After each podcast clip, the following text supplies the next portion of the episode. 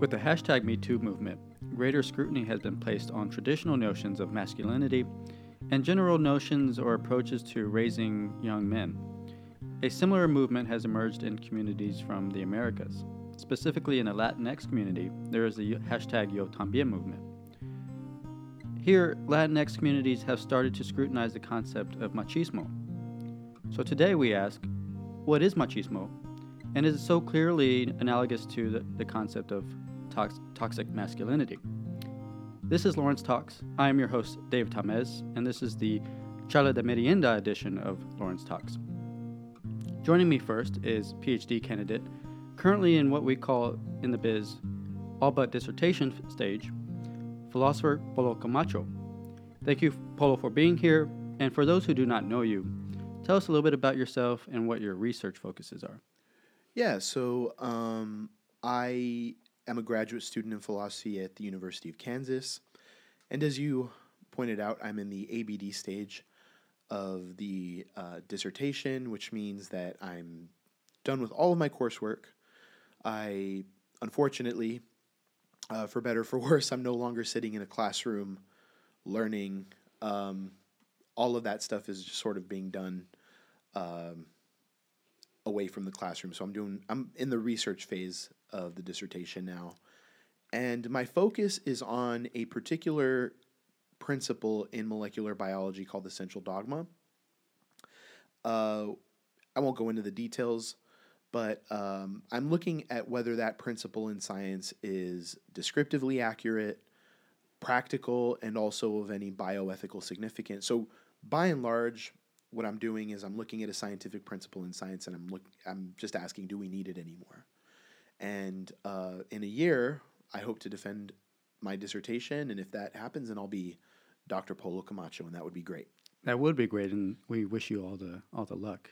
Thanks, man. With that, um, and in in a sense, your your approach to answering this question or or uh, responding to the topic of machismo takes on that very same framework that you take in, in your own work. Is is is the concept of machismo accurate? Uh, does it pick out anything in the in the world? Mm-hmm. Um, is it useful? Does it does it still is it still useful for the for the Latinx community to use and to and to further utilize in their in their language? And second, is it something that we should still continue to use in, a, in an ethical sense, in a normative sense? It, is it uh, or is it more dangerous? Is it uh, something that we should really do mm. away with? Um, and before we get into those topics, I'd like to mention that uh, this is a pre-event discussion. Uh, this podcast serves as a pre-event uh, warm up to to the event on March 19th, 5:30 p.m. in the International Room at the KU Union Building. Uh, so please join us uh, for that uh, on on Tuesday. Again, that's March 19th, mm. 5:30 p.m. So, Paul, before before we get into sort of the uh, details of your of your response that uh, folks can see on on the website, um, what is I wanted to ask what is your personal or what has been your personal experience with the concept of machismo uh, within within the Latinx community? You, being from El Paso as well, mm-hmm. um, and and if if you have had any experiences with the concept. Yeah. So as you said, I grew up in the border town of El Paso, Texas, uh, which borders Ciudad Juarez, Mexico, and the population is predominantly uh, Mexican, Mexican American.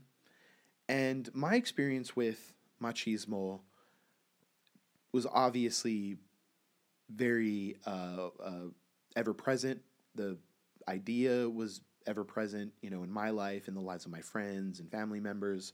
In fact, I went back and I asked my um, my family members what they thought of machismo and um, how they defined it, and the response was overwhelmingly negative. Mm-hmm. So I asked my mom uh, and my sisters and you know some other friends and and they said um, it's a concept that is meant to bring women down or to perceive them as inferior to men. Okay. And uh, then I asked my dad what he thought. And he said the same thing. He said, I, I think it's when men view themselves as superior to women. It's when you really don't give uh, women any opportunity to to to make to make something of themselves. It's when you try to suppress them, and and so that was that was great. Um, seeing that sort of convergence on the concept from family members and friends. Um, and so I, I, I suppose it's just everywhere, right? Machismo is just something that's, you see it in the media. I mean, you see it in, in soap operas, you see it, uh, and, and in that sense, it's ever, it's, it's everywhere. Um, you know, when you conjure up this image of a novela star, right, of this male figure, right, who is, you know, telling women to be quiet and, you know, like storming into a room and, you know, just demanding things. It's like that's what it is, right? right. And um, I had never defined it before, but at least experientially, it was one of those things that you know it when you see it. Yeah. And it, and it seems uh, from from those interactions, there's no nuance to the concept. It, it seems to pick out something very negative within right. the Latinx community. That's right. Um, does that line up with the sort of research that you that you put into the concept? Well, thank you for asking me yeah. that because that's exactly what my uh, write up goes into. Um, alley oop.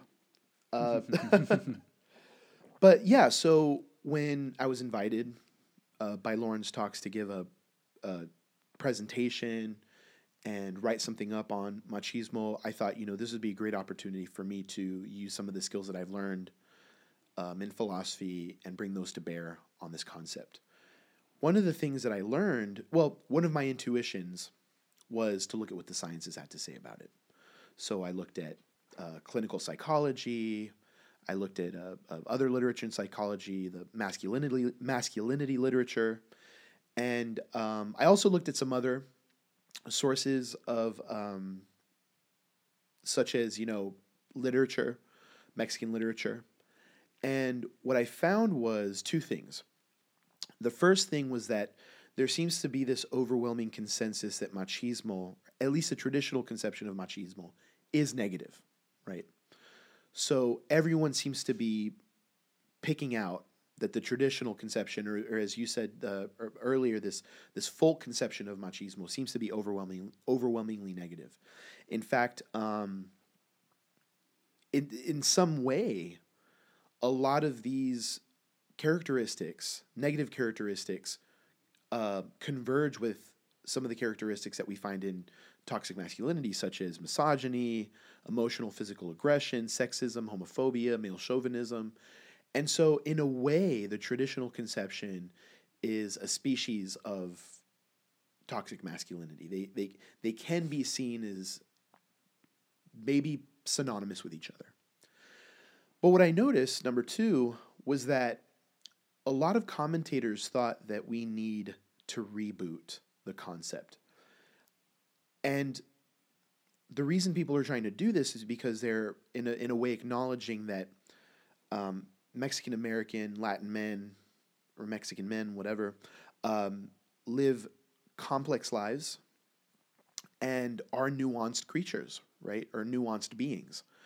Um, and they point out, you know, so for example, in the clinical psych literature on machismo, uh, psychologists point out that you know it, it, can pick out things. Machismo can pick out things like sincerity, um, being a lover of one's community, being an authentic individual.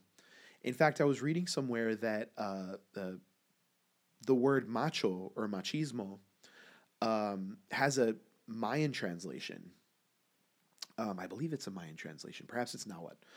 Don't check me on that. or no, check me on that. Um, and that definition of machismo or macho or of being macho is um, being worthy of imitation. So there's this virtue element to this indigenous indigenous translation of the word. And so uh, I just kind of looked at all this and said, A, are we really agreeing on what the traditional conception of machismo says? A, and B, is it really all that clear that we need to revamp our traditional conception? Do we really need to come up with a broader conception of machismo? Hence, the name of the article. Do we need a broader conception of machismo? Yeah, and it seems like um, so it seems like the concept of machismo has a number of traditional meanings.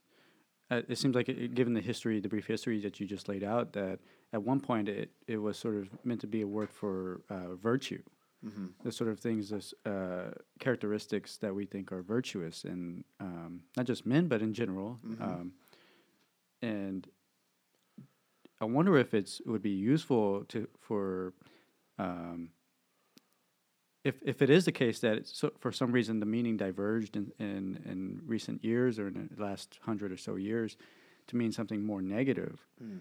that uh, sort of the sort of the vices of masculinity uh, or it's just simple vices that that we want to uh, highlight. Um, I wonder if it's useful to sort of rebrand machismo to go back to this idea of of virtue, and not just for men, but just uh, for for women as well.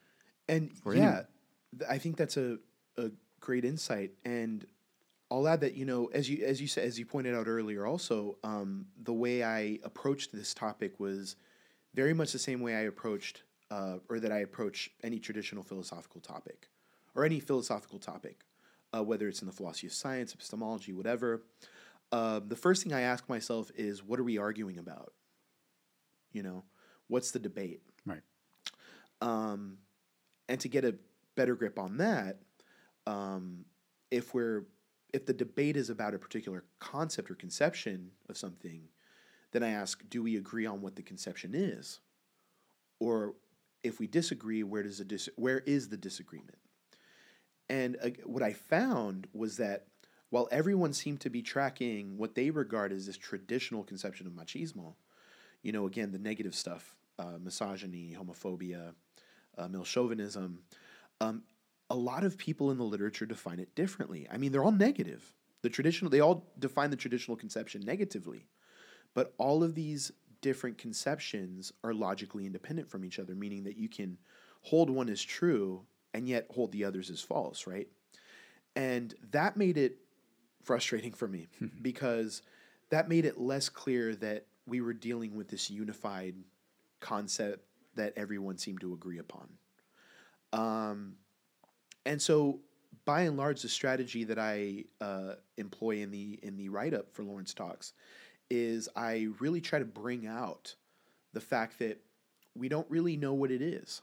Um, it's this word that we're using, and we seem to be tacking it on to a bunch of different phenomena, but it may be that we're throwing the word out there to describe a bunch of different things, and we don't really have a good grip on what it means.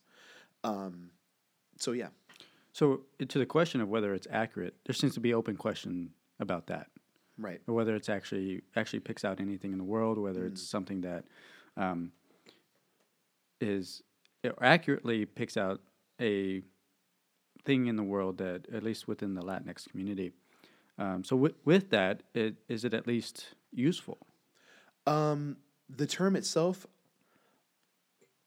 I think that that's uh, that can be debated, right?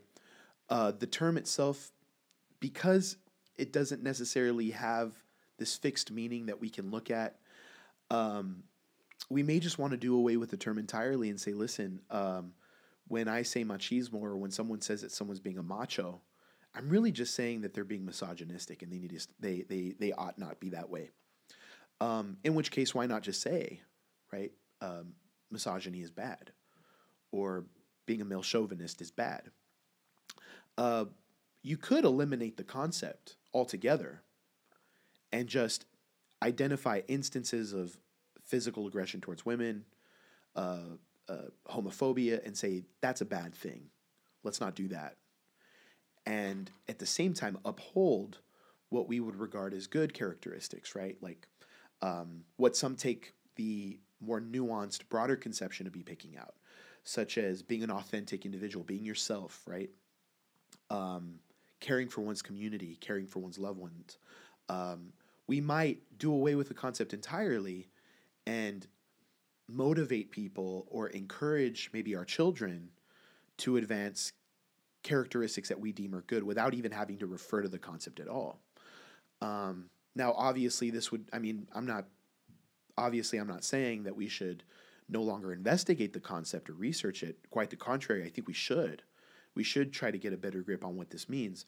All I'm saying is that in practice, it's not entirely clear to me that we need it um, to pick out things that we say necessarily want to discourage or encourage. We can just do away with the concept entirely and just address these instances individually. Okay. Yeah. Good. I, I mean, one could it, it is sort of a sort of a pushback. Um, people might usually use concepts like machismo uh, in a sense to capture um, a set of characteristics that they want to either deem worthy or deem uh, virtuous or deem vicious. Um, oh, so again, going back to that that question of uh, you know rebranding machismo, something similar that uh, happened within within you know America is, uh, or the U.S. is that you had Gillette, uh, in a way, rebrand the phrase "the best a man can get," Right. and it seems like uh, it might be useful for those who want to at least keep machismo as a as a concept uh, to say machismo is generally speaking um, what we want Mm. men to be like. Mm-hmm. Um, it seems like that's was was the original sort of meaning of it that Right. they sort of pick out this virtue. Um, so again, I, w- I wonder if, if for those who want to keep it, um, and at least, uh, and it seems like in other communities it might be used in a different way. It might even be still be used in a sort of uh, Mhm. to pick out virtue. Um, is to say that well, machismo is really the best a man can get. Mm-hmm. Um, and what that means is that they need to be virtuous, they need to be sort of uh, providers, they need to be protectors, Mm-hmm. um, those sorts of things, but not to the extent where Mhm. they're being too boastful about those things. Right. Um, Not in a way where they maybe perceive themselves as superior to women or anybody, um, but in a way advancing what we would regard as virtues. right. And it, and it's and it seems like uh, as as your analysis sort of uh, puts out is that the concept is malleable. Yeah. it is something that can change over time from community to community, from generation to generation. So it, I think, uh, would you say that maybe negotiate a sort of so- social negotiation or Mm. social discussion is um, this is where it becomes useful. Well, you know, I think this is where philosophers can get their hands, you know, a little dirty, right? So uh, we might distinguish between efforts that try to um, define or uh, perhaps pick out the nature of machismo, um, in which case you're doing the metaphysics of machismo, right? You're trying to find out exactly what it is, what the nature of machismo is. Um, and then there's the epistemological question, which my paper touches on a little bit, which is how do we know we've perceived machismo? How do we know we've we we we've encountered an instance of machismo? Moreover, and you know this might be something that we take from standpoint epistemology, is depending on the social position you're in, do you have better access to what the concept is, um, or do you have better access to uh, knowledge of the concept, right? Um, and moreover, the ethics or the practice of machismo, which is something that you're touching on. Um, we might ask, uh, given that we know, yeah, we given that we have some sort of rough understanding of what machismo is, how does this notion figure in our daily lives? And moreover, is it a concept that's indicative of virtue? Does it pick out actions that are wrong? If so, how? Right? And uh, I think this is this is definitely an opportunity uh, uh, for philosophers to look at the science, um, to maybe ask questions, as you said, about the nature of machismo, the the epistemology of machismo, or knowledge of machismo, and also um, how it figures in our uh, uh, social and political lives. Um, in fact, I was uh, I was reading an interview the other day where uh, this broadcaster, this this uh, Latin American broadcaster, was being asked about uh, weather girls, um, or I guess meteorologists, right? And uh, they were essentially called out for, uh, I guess, portraying, or for that particular TV station, uh, portraying female broadcasters in a certain way, very provocatively, etc. Um, and in a sense, they said, well, you know, that's what people like. In a sense, that's what they're good for, mm-hmm. right? Um, and that's certainly, I mean, one could say that that's certainly an instance in which machismo is really coming to the fore, right? In the media, um, in our television, right? Uh, and we might ask, what is that statement supporting? How is that influencing people's conception of what women can do and who women are, right? Um, are they merely uh, eye candy meteorologists? Uh, is that all they have to bring to the table? Um, obviously, the answer is no. Um, right. But again, this is one way in which machismo does, in a sense, figure in in our daily lives in our television, right? You have people that believe that women have a certain role to play, and that's it, right? Their job, um, at least in this in this particular instance, is just to go on television and just look a certain way, and that's it. Um, and so I think that even if we don't answer the question, what's the nature of machismo, we have every right to go, hey, wait a minute, that's you know, that's problematic, um, and we probably don't want to teach our kids that. Right, and it, seems like, uh, given that the the concept or the content of, of the concept of machismo is is sort of uh, something we can't really pin down, at least not at the moment. Uh, it seems it, it can be dangerous to brand somebody as being exemplary of, of what it means to be machismo mm. or what it means to uh, put off this sort of machismo sort of characteristics. Mm. Um, so if we, it, so for example, if someone is is branded as such, they might be outcasted or uh, mm. exiled from the community in some way or avoided, right. um, and and it seems like it, it's it would be dangerous of anyone to use a concept that is so malleable or is so mm. um, in flux about what it, what it actually means. Yeah, uh, I think that's absolutely right. And one of the entries in Lawrence Talks picks this out. Um, I think Dr. Veronica points out that uh, we could effectively take this notion of machismo and discriminate against people, namely people of our own, you know, background and cultural, you know, uh, cultural background. Um, and I really love what she had to say in her article, and you know, I really can't wait to hear what she has to say when she does a podcast. But no, I think that's absolutely right. Um, given that the concept is so malleable, um, it could be that hey, you know, we just use it to pick out whatever we want, right? Moreover, not only can we use it to pick out whatever we want, we can use the concept to various ends, right? Uh, to satisfy whatever goals we have, whether they're you know uh, selfish or you know self-serving or not. Um, and I think that should definitely be analyzed. And moreover, I think that's why it's important important important to answer the question, what is it, right? Because if we know what it picks out, then we have a better understanding of how to use it in everyday conversation, right? Um, so, I mean, I guess we can use a sort of toy example, right? Um, if we say, for example, you and I disagree on what machismo is, right? Fundamentally, you believe it's something good, I believe it's something bad. If we're talking to each other about machismo, we're going to be talking past each other, right? The whole time, because one of us believes that it's a good thing, the other person believes it's a bad thing. Or, you know, let's not even say that. Someone believes it's more nuanced than the other person, right? And so when I'm throwing the word around, right, it's going to be more difficult for us to communicate if we assume that the other person has the same understanding of what machismo is. So even in a conversation where we're throwing the word around, um, it might be harder to get through the conversation if we don't first go, hey, what are we talking about? Like, what do you mean when you say machismo? What do I mean when I say machismo? Oh, okay. I see.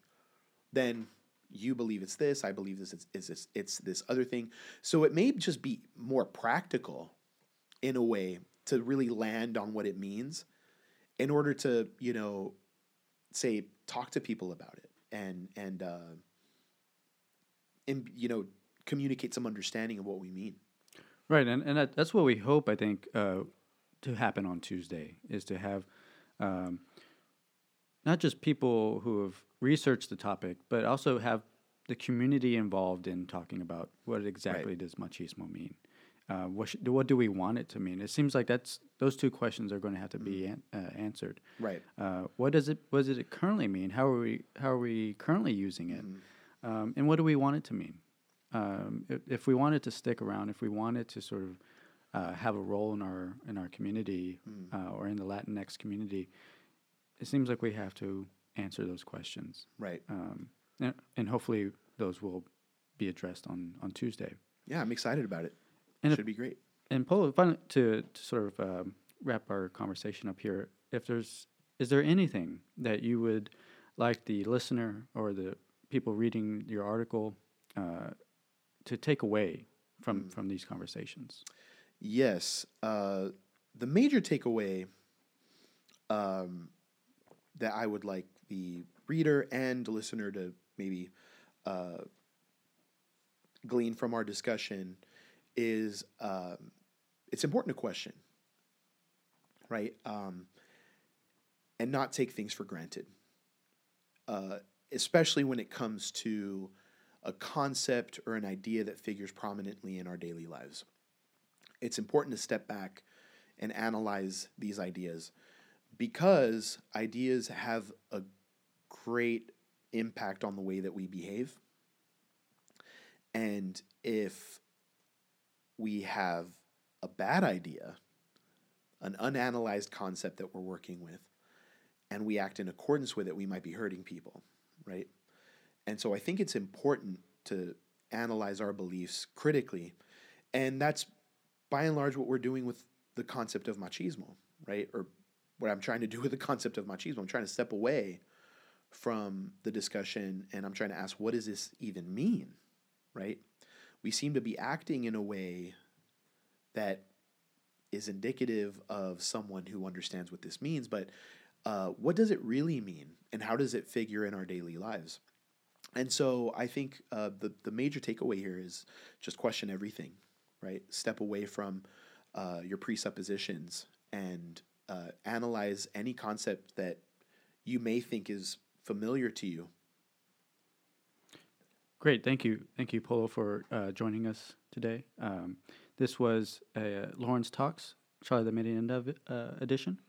I'm your host, David Tamez, and up next, we hope to have uh, Dr. Ver- Veronica uh, Gariboto um, joining us, and stay tuned for that. Thank you. For part two of our discussion on machismo, we have a pre recorded response by Associate Professor in the Department of Spanish and Portuguese. Dr. Veronica Gariboto.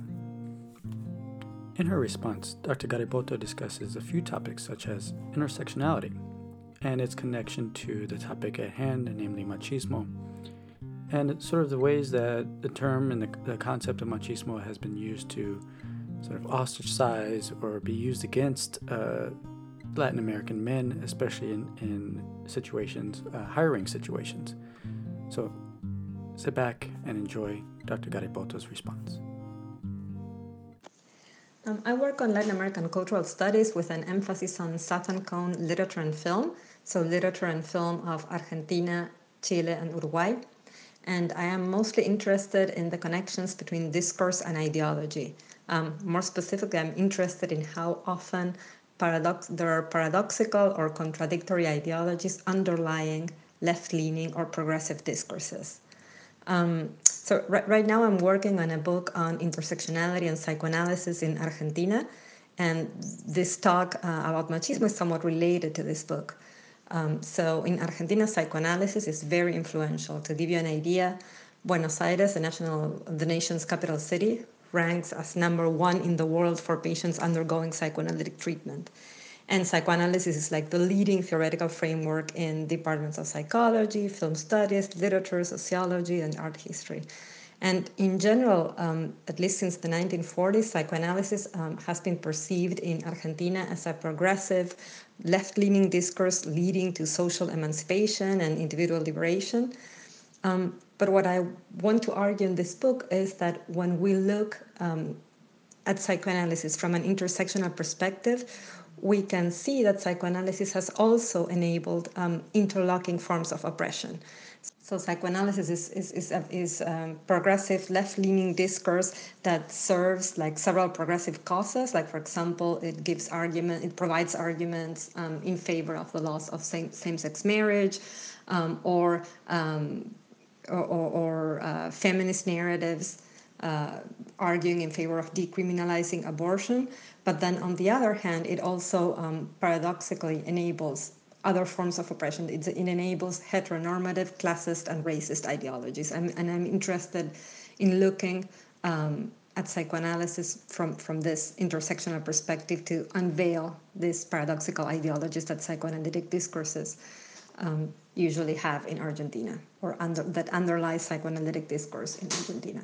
Um, so it, so the, the this this talk about machismo is not really like perfectly connected to this project, but the, but but it is somehow related to this. It's somewhat related to this project because um, in one of my of the chapters in this book, I look at um, how psychoanalysis has provided arguments in favor of the law on same, same-sex marriage between 2008 and 2011 in Argentina. And in another chapter, I, I um, look at how psychoanalysis um, has provided arguments in favor of de- decriminalizing abortion in the context of the Ni Una Menos, like a local version of the Me Too social movement between 2016 and 2018 in Argentina. And I'm interested in how um, the psychoanalytic discourses in these two moments of Argentine history um, have also provided discourses of normalization and assimilation that paradoxically reinforced heteronormative views on gender and sexuality. Um, and also in the context of the Ni Una Menos feminist social movement, um, psychoanalytic discourses sometimes implied a racialized notion of gender whereby white, upper middle class women universalized their own experiences, but then continued to silence the voice of historically marginalized women of color. Um, so I'm not really that, that I have other examples that are, um, I think, more problematic um, and more controversial, maybe, that are related to the academic environment. Um, so,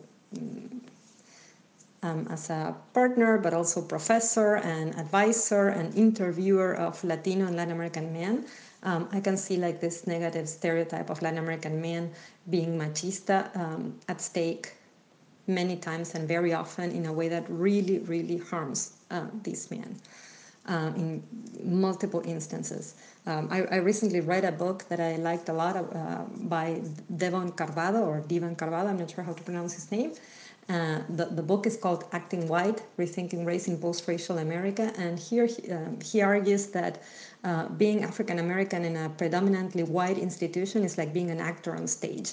Um, so he says that there's like a central conflict, like a sort of a double bind um, in, in which uh, African American men are caught uh, because they need to demonstrate that they are black enough uh, to have access to certain protected categories within an institution, but also they have to demonstrate that they're white enough uh, to be appreciated by their colleagues, for example. Um, so there's always this central conflict of being black enough and white enough that uh, makes the experience of African American men in academic institutions very difficult. Um, and when I read this book, I could um, immediately connect what I was reading to the experience of Latino men and Latin American men. And I can see that happening at KU a lot and very often. And I would say even way more than in the case of African American men.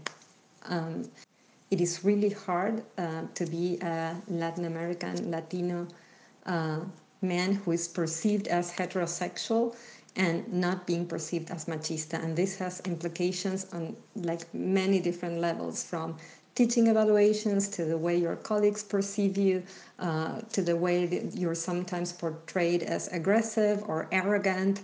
Um, so, so I, I can see that it's feel like if you're a Latin American or Latino man, you also who is perceived as heterosexual, you you always need to be um, negotiating your own identity in a way that it's very difficult and that and that leads to a lot of anxiety There's a lot of debate on um, the genealogy of intersectionality uh, or where this, this concept comes from.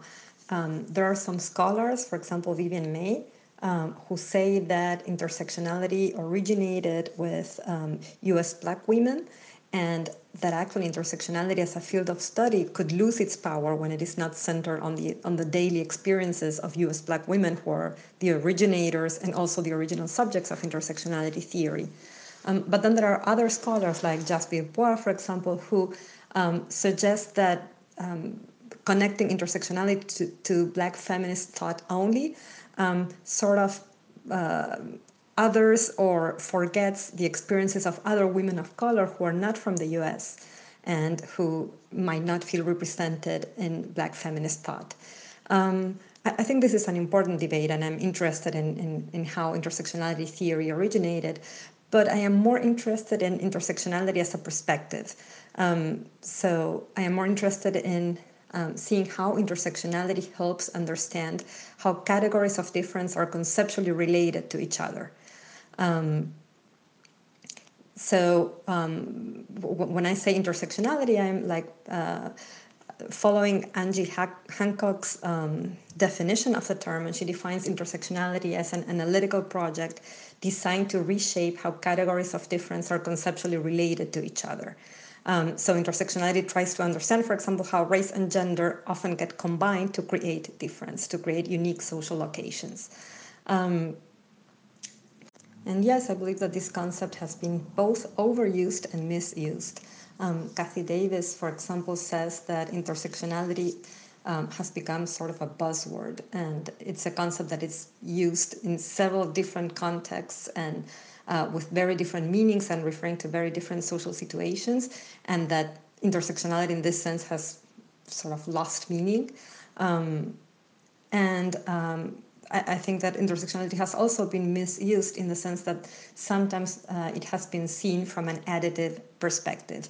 For example, uh, sometimes we use the word intersectional to say that someone has race plus gender plus plus class, um, but most scholars in intersectionality theory think that like such an additive approach is misleading or or misses um, like one of the most important dimensions of intersectionality like how inter- how um, these categories of difference are, are related to each other are often get combined to create difference so it's not only that they are added to create difference but they are combined to create difference um, and I can give an example with Latin American men because this is exactly what we're talking about today. So um, it, it's not that Latin American men have both um, uh, gender and race or gender and ethnicity, but also that when we're when sometimes when we look at Latin American men, uh, there's a racialized gender stereotype. So there's a stereotype that combine that combines race and gender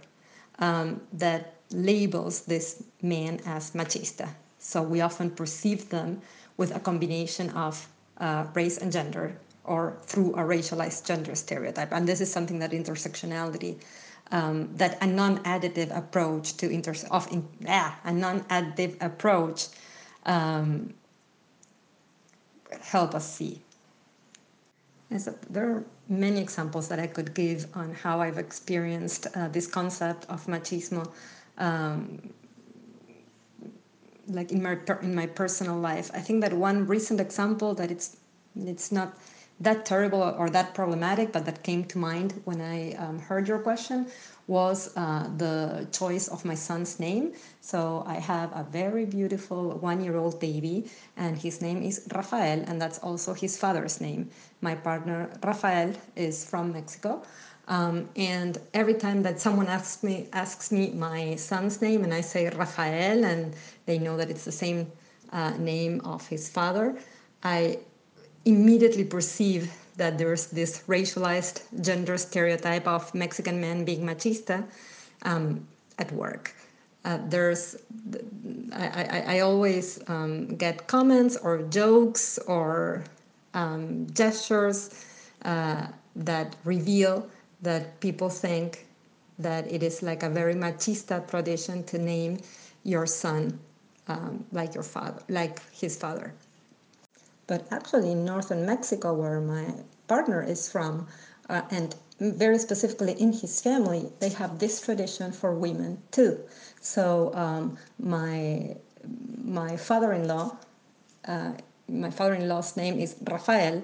So my partner's name is Rafael, and my son's name is Rafael.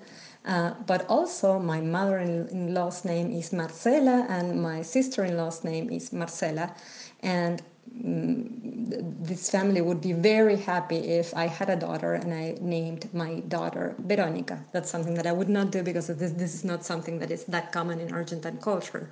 Um, at the beginning, it was really hard for me to understand this and I, my first like my initial like visceral reaction was also like oh my god what what a horrible tradition to name like your your children um, uh, after after you like after your name. That they are like unique human beings. Like why would you do something like that? In argentina i have to say the i think it has a very similar connotation to the one that it has in the us so if someone tells me that um, yeah that, that their son's name is rafael and that the father is also named rafael. The first thing that i would think is oh this is a very traditional patriarchal family.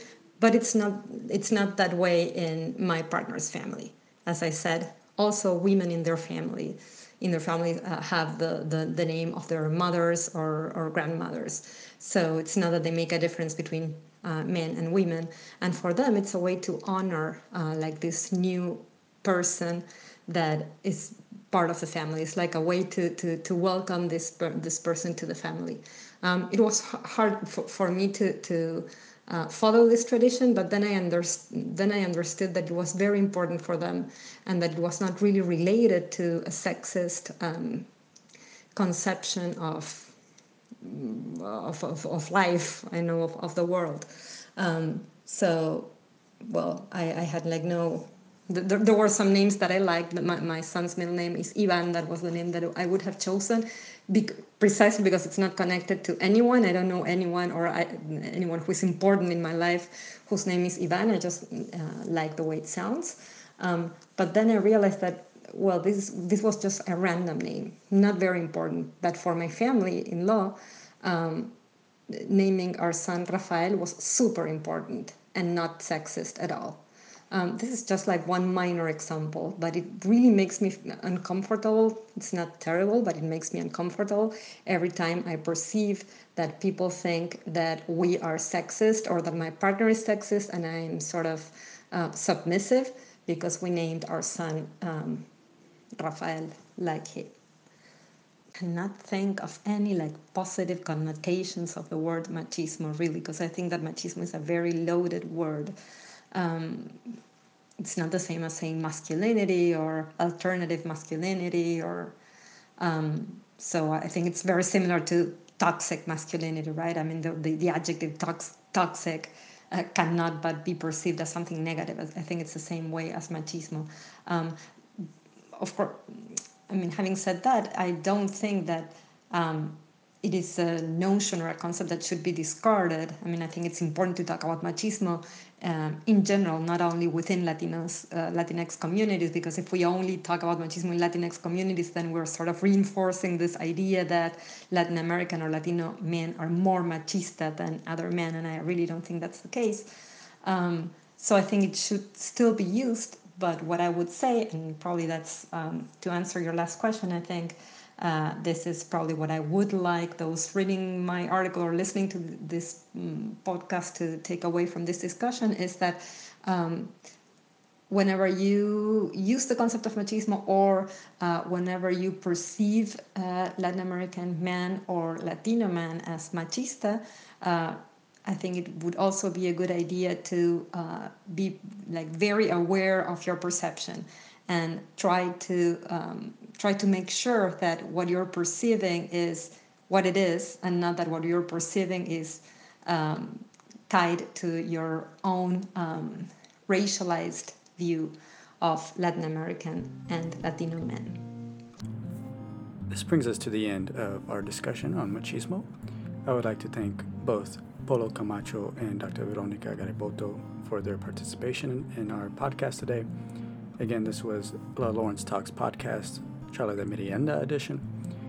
I would like to remind everyone listening that on Tuesday, March 19th, 5:30 p.m. in the International Room at the KU Union, we will be having a much longer discussion, uh, including two other panelists, uh, about machismo and what it means to the Latinx community and whether or not it is something that should uh, survive. It's something that we should keep using. Thank you for listening, and this was Lawrence Talks. I am your host, David Thomas. Thank you.